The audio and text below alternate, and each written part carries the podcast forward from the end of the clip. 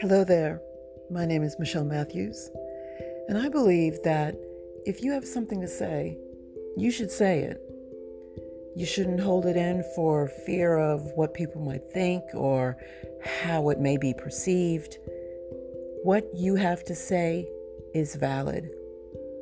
You have a voice and you should use it. So here's something that I want to share with you before I go.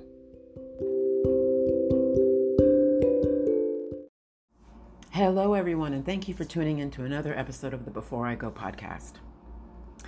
There is a new Wawa opening up down the street from my house. And for those of you who don't know, Wawa is a gas station slash convenience store, sort of like 7 Eleven, only bigger and nicer. I've been watching the construction for the past few months as I drive by it almost every day. There's a huge sign out front announcing that they are accepting applications. And you know, for a millisecond, I actually considered putting in an application. Then I thought better of it. I remembered back when I started working at the Fitness and Wellness Center. And when I first started there, it was my only job. In fact, it was the first job that I had gotten once I realized that I couldn't survive on what I was making as an entrepreneur, which was nothing. Anyway, I digress. The job at the, fit, the job at the Fitness and Wellness Center was perfect. I got to do the thing that I love to do, and I received a steady, albeit small, paycheck. Anyway, once I started, I had a conversation with my supervisor, and she asked me what else I did. What was my other job? Because everyone, including her, had more than one job. I told her that this was it, this was my only job. That seemed shocking to her. Eventually, I went back to contract administration full time, and the job at the Wellness Center became my second job until I left two years ago. And when I gave my notice to that same supervisor, she asked me what I was going to do next. And when I told her nothing, again, she seemed shocked. She told me that she could not imagine just going home after her day job and doing nothing. And it was her words that made me think for a millisecond that I may apply for a part time gig at the Wawa. Then I remembered a few things. The first thing I remembered was I don't need a second job. The second thing I remembered was that I really enjoy having my evenings free.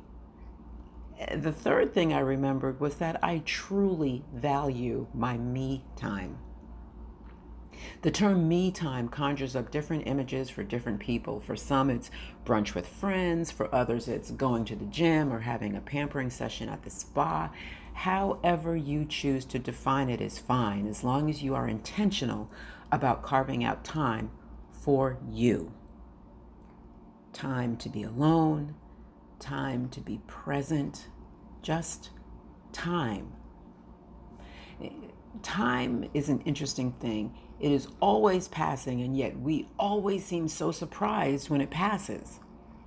How many of you are flabbergasted by the fact that summer is almost over? Or by the fact that the kid that you used to teach in Sunday school just turned 40? Just me?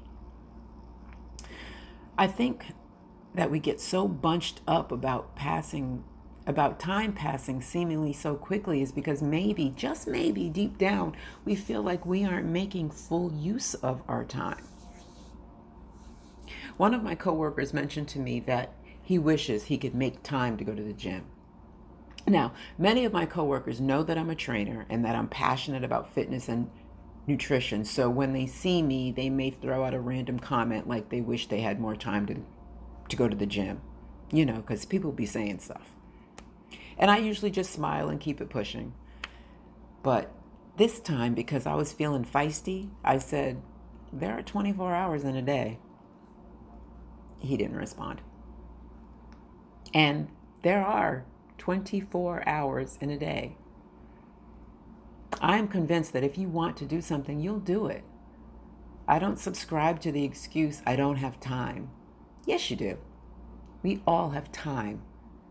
And we always make time to do the things that are important to us. Always. Instead of, I don't have time, why can't we just say no? Or, that's not a priority right now. Or, it's not really something I'm interested in. We either make time or we make excuses.